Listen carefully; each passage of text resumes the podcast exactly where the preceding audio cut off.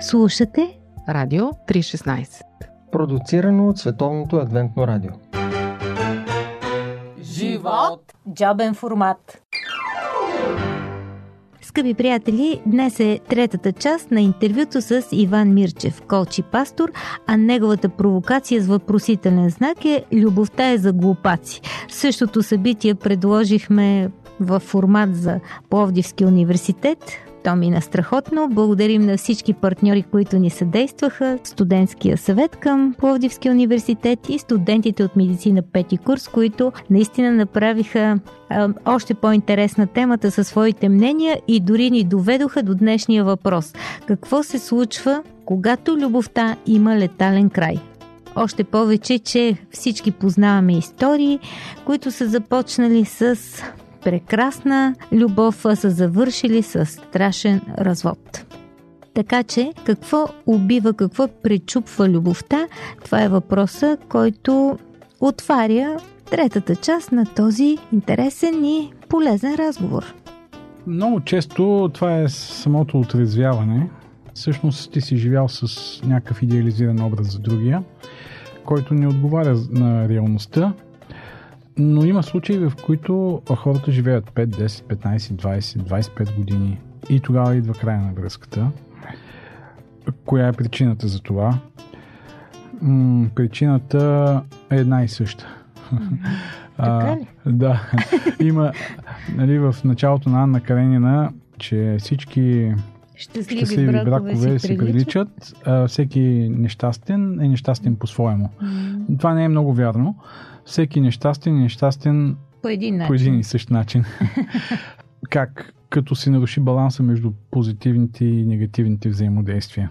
Джон Готман казва, че те трябва да бъдат съотношение 5 към 1. Едно негативно трябва да бъде компенсирано с 5 позитивни взаимодействия. Тоест не едно към едно, ох, тук я обидих, ай сега ще отида да я гушна или пък ще й купя нещо. Не, ще купиш пет неща. Добре. Това звучи добре, нали? Ама и обратното. Е. така че, ако се наруши този баланс 5 към 1, а, връзката отива към разрушаване. Има няколко типа взаимодействие, които тласкат надолу по спиралата на негативизма. Едното е осъждането и критикуването на другия. Тоест, ако това присъства в повече, ти това води до края на една връзка. Презрението, това е малко по-засилена форма на негативизъм. Тогава, когато към критиката сложиш и язвителност и желание да нараниш другия, то обикновено е част от презрението. Отбранителност и затваряне в себе си, това са най-честите причини, поради които негативизма расте все повече и повече идва края на една връзка. Кога можем да кажем, че всичко е приключило? Един от показателите е тогава, когато изцяло, напълно възхищението от другия е приключило. Не можеш да се сетиш за нищо хубаво. Mm-hmm.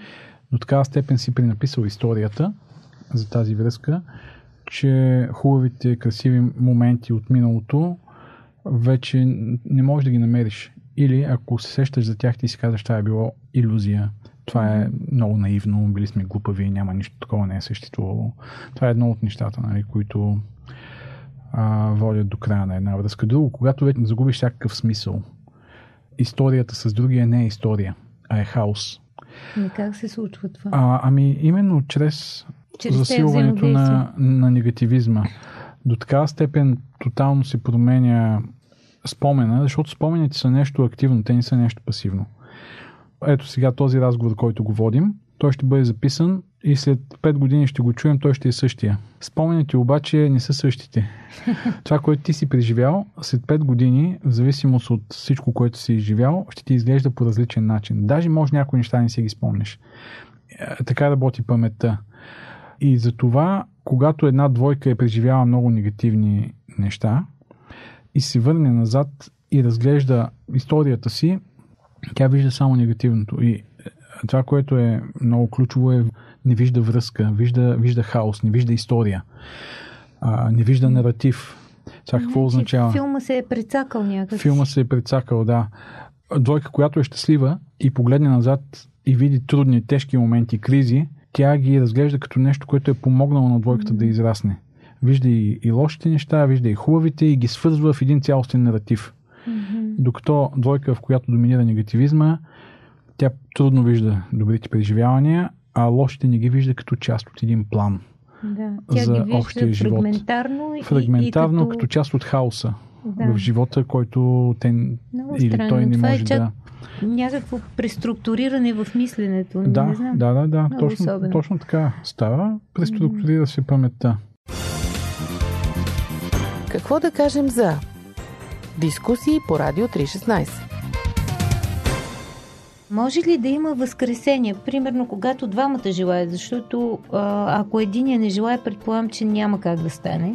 Но, примерно, една двойка усеща, че е изгубила този наратив. Възможно ли е да го възкреси, нали? Да, възможно е. А, любовта е нежно цвете, но тя е много жилаво цвете. Тя е като жила в плевел, който може да оцелява, само че са необходими подходящите условия.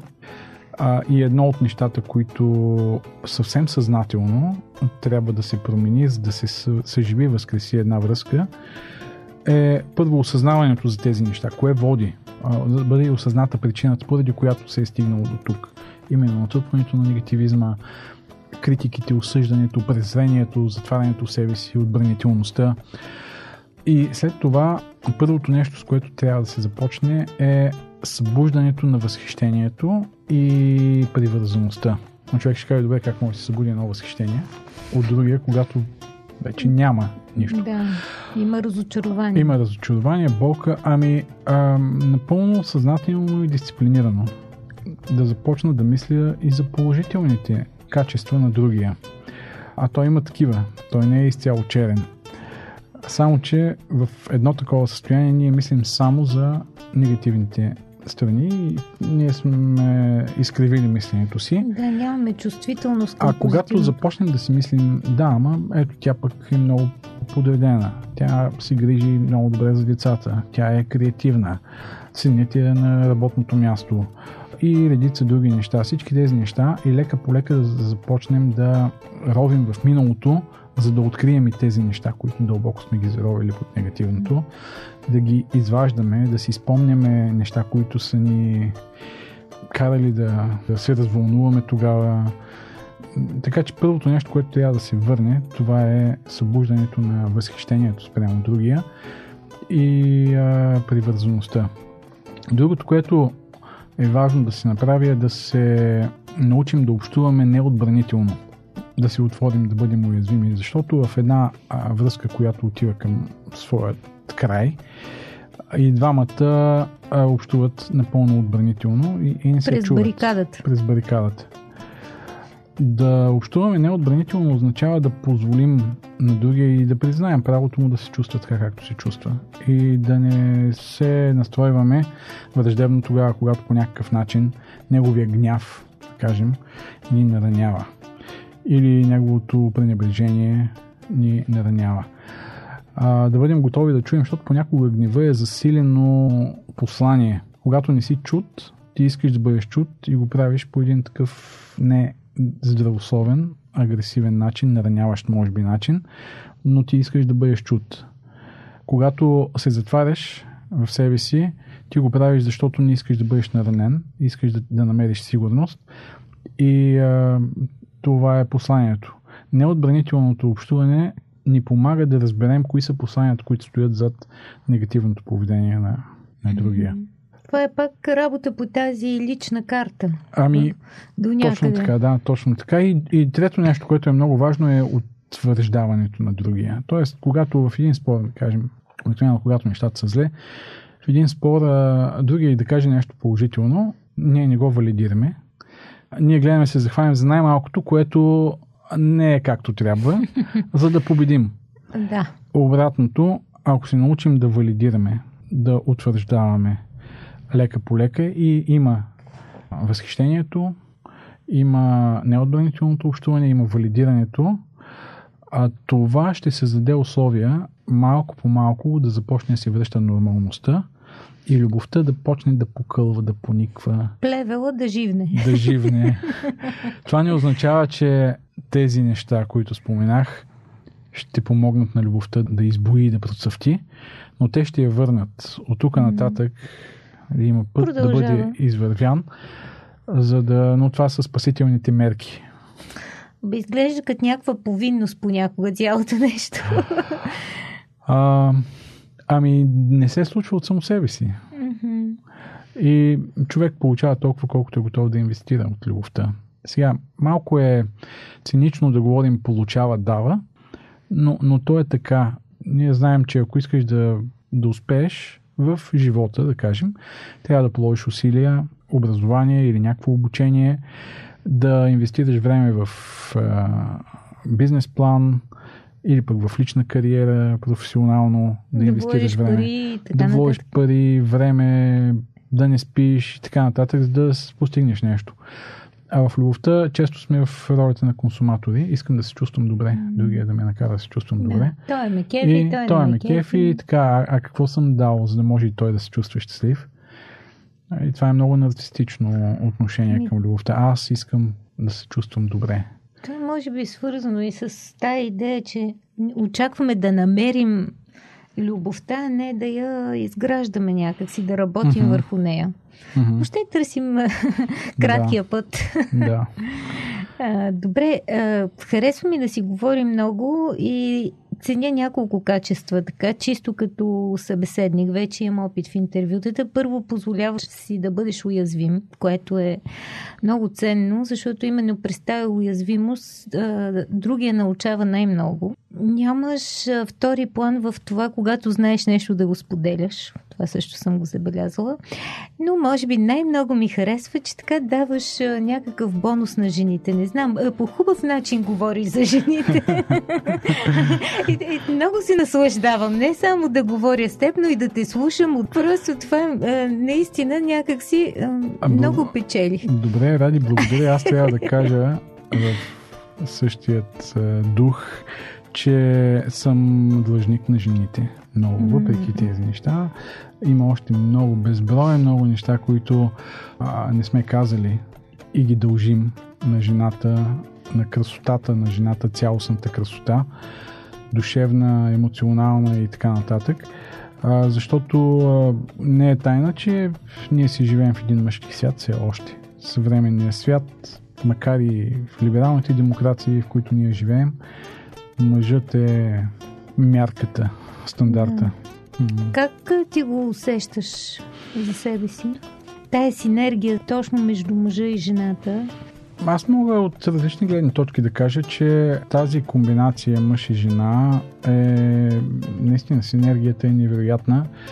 Вярвам, че Бог така е създал хората и, и само губим тогава, когато не използваме пълноценно и мъжката и женската енергия, така да ги наречем, и мъжките и женските а, възможности и качества. Обикновено воюваме и се съревноваваме. Обикновено воюваме, а в Библията се казва, че Бог създаде подходящ помощник. И ние смятаме помощник, значи всъщност Удръж а, да ми подава инструментите, аз да върши тук работата, да чисти след като приключа нали, работата и така нататък. А, много е интересно в Библията как изглеждат нещата. Бог създава човека и му казва, нали, ходете си, размножавайте, напълнете земята и я завладейте. И във втора глава ние разбираме как човек ще завладее земята. Как? Чрез научни лаборатории, в които да открие тайното въздействие върху природата ли, чрез армия, чрез която да завладее. Не, как? Чрез семейството. много е интересно. жената става подходящ помощник, съответстващ помощник. Всъщност тази дума не означава нещо под човека, е напълно равнопоставен партньор, за да завладее света. Или мъжът не може да завладее света без жената. Мъжката енергия се нуждае от женската енергия, емоционална, психическа, творческа, креативна, всякаква, нали? За да може да постигне това овладяване, облагородяване на света. Добре, той си е бил благородно създаден в началото, но днес света може да бъде подчинен именно чрез това пълноценно взаимодействие между мъжа и жената. И в семейството, тогава, когато мъжа и жената воюват, те само губят. Тогава, когато впрегнат Каруцата. каруцата да, заедно, тогава се получава нещо невероятно. Дори в бизнеса, в екипите, в които се работи. А на мен лично ми е приятно да работя много с жени и винаги съм виждал плюсовете. И много е интересно, понякога, ако работиш с повече жени, например. Кажите. да, защото те започват да говорят коткодякат и изведнъж ти като кажеш нещо, всички млъкват и се обръщат и гледат към те, който си казал нещо. И после пак започват да говорят. Но тогава, когато намерите всеки мястото си в екипа и задачите, които трябва да върши и му прилягат най-добре, и не винаги те са по-лово определени, тогава се получава невероятна синергия, защото жената има това нелогично, интуитивно.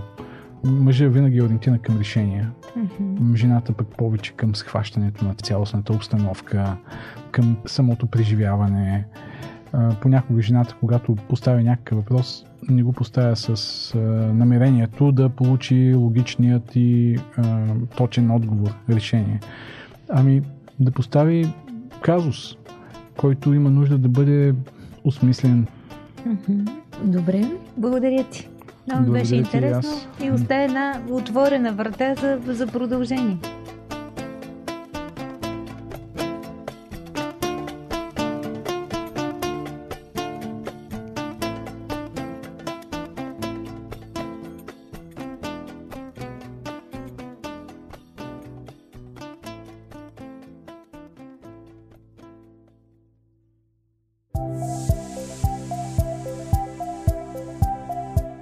Слушате Радио 316. Продуцирано от Световното адвентно радио. сайт 3-16.bg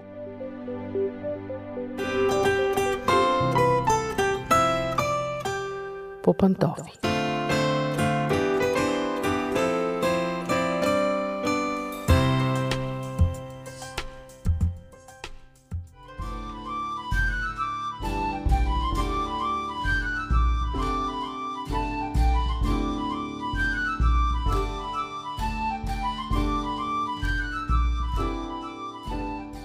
Здравейте, уважаеми слушатели! Аз съм Мира. Отново сме на семейна вълна и сме се отпуснали по пантофи. Много пъти засягаме, може би ще продължим да засягаме темата за бабите и дядовците. Тя си е актуална винаги. Някои изпадат в едната крайност и казват, че бабите и дядовците са вредни за възпитанието на внуците, други са в другата крайност и казват, че без баби и дядовци истинско възпитание няма. Няма да спорим днес. По-скоро ми се иска в днешното предаване да извадим внуците от уравнението и да си поговорим чисто за отношенията между младото семейство и възрастните родители от двете страни. Темата е много бодлива, много деликатна. Обикновено посягаме към нея с ръкавици, защото сме почти винаги от едната страна на барикадата. С течение на живота минаваме от едната страна в другата. Докато сме млади, се бунтуваме срещу опеката на възрастните си родители, тяхната постоянна намеса в живота ни, как постоянно ни дават такъв за разни неща. Обаче, когато нашите собствени деца пораснат и се отделят от нас, тогава започваме да говорим обратното, как децата не уважават родителите си, не зачитат мнението им и така нататък. Та, днес аз смятам да се обърна към по-умните. Защото, както се казва, по-умният отстъпва, нали? А по-умни би трябвало да са по-опитните, тези, които са минали през по-голямата част от живота. Та, уважаеми възрастни родители, днешното предаване е за вас. Ще ви подскажа по какви начини можете да изтровите живота на децата си, дори да им навредите, дори да съсипете семейния мир или, не дай Боже, да ги докарате до раздяла. Ето какво правят понякога възрастните родители и с това вредят на своите пораснали деца. Най-напред, възрастните родители много често са натрапчиви. Когато кажа натрапчиви възрастни родители, се сещам за известния сериал Всички обичат Реймънд. Сигурно и вие сте гледали или поне отделни епизоди от него. Там родителите на Реймънд бяха просто кошмарни. По всяко време се появяваха неканени, пъхаха си носа абсолютно навсякъде в живота на децата си, стояха с часове и дни на гости. Ако отскоро сте заедно и сте младо семейство, може би вашите родители, независимо на кой от двете страни, ви напомнят за родителите на Реймънд. Пречат ви да изградите семейния си живот, светят ви денонощно и постоянно вземат решения вместо вас. Уважаеми възрастни родители, моля ви, не бъдете като родителите на Реймънд. Това е кошмар за децата ви. Макар, че знам, вие го правите с най-добри намерения, да им помагате, да им подсказвате разни хубави неща, да ги съветвате, обаче, повярвайте ми, на тях това никак не им е приятно. Може да ги докарате до скандали. Друг начин, по който вие може да съсипвате семейния мир на децата си е като си въобразявате, че вашето дете, независимо дали е мъжа или жената в семейството, е ваш мини вариант. Да, то е ваша плът и кръв, но това не означава, че трябва да върви точно във вашите стъпки, винаги да мисли като вас, винаги да се съгласява с вас. Не дейте, изобщо не дейте да живеете в такава фантазия. Ако вашите деца не мислят като вас, не дейте да смятате, че това е основание за конфликт. Не го карайте да ви подражава, защото той или тя съответно си има свой живот и предпочита да се съобразява с половинката си. Радвайте се, че това е така. Защото в момента, в който вашият син или дъщеря спре да се съобразява с половинката си, а предпочете вас, да знаете, че краят на семейството му вероятно е близо. Какво друго можете да правите, или по-точно не бива да правите? Да вършите всичко за децата си вместо децата си. Децата имат нужда от кола, тичате да им купите. Децата имат нужда от жилище. Веднага осигурявате по някакъв начин. Децата искат да отидат на вакансия. Веднага им плащате билетите. Независимо, че вие може да имате тези финансови възможности, не го правете. Първо, защото им правите много лоша услуга и те свикват всичко да идва на готово. И реално си остават вечни деца, не съзряват, не се научават да носят отговорности. Един ден вие вече няма да можете да правите това. И тогава ще се окаже, че вашият син на 40 и няколко години или дъщеря не могат да си планират и осигуряват живота. Това може наистина да бъде катастрофално за семейството им. Какво да кажем за дискусии по Радио 316?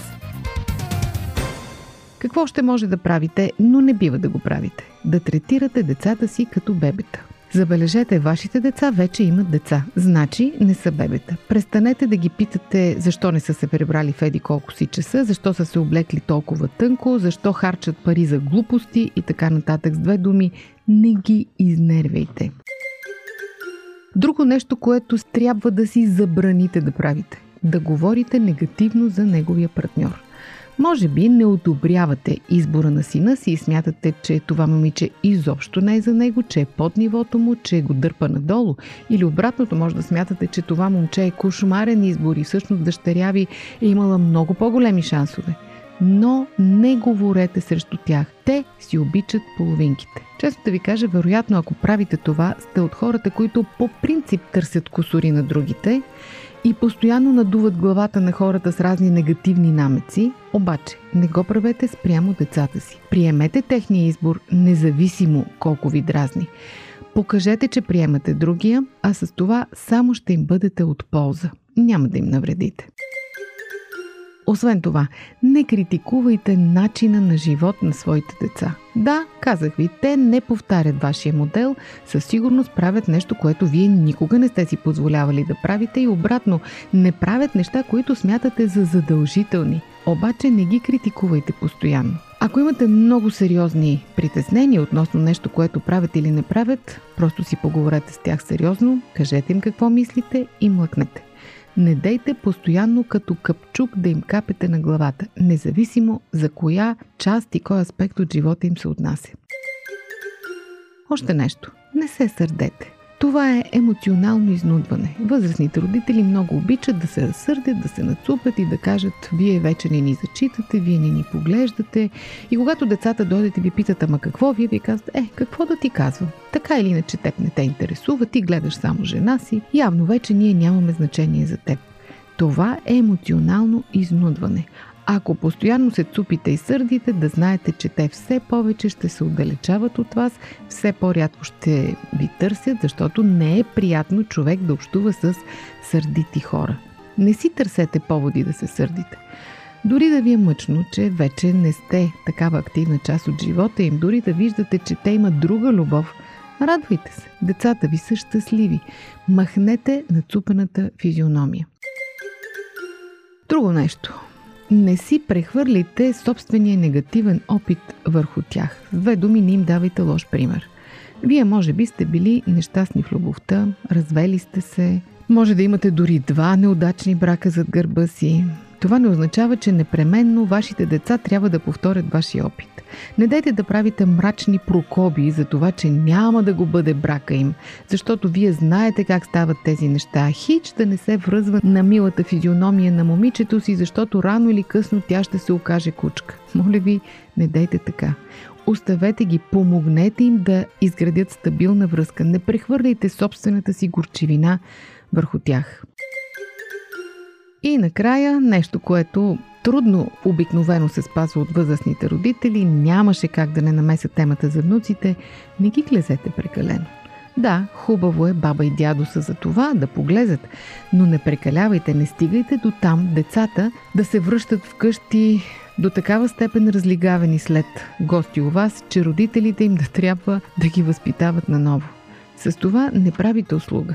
Напротив, изнервете децата си и дори може да започнат да разредяват посещенията на внуците ви у вас, а вие не го искате, нали? Скъпи приятели, знам, че някои неща си казвате, от това не се отнасят за мен, аз не съм такава баба или такъв дядо.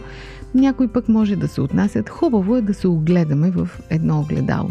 Хубаво е да бъдем от онези хубавите, добрите баби и дядовци, благородните, които учат на хубави неща и правят хубави неща.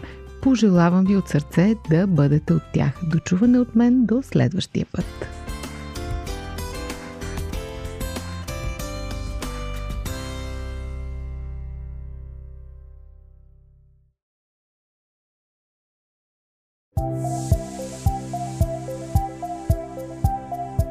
Радио 316 Продуцирано от Световното адвентно радио.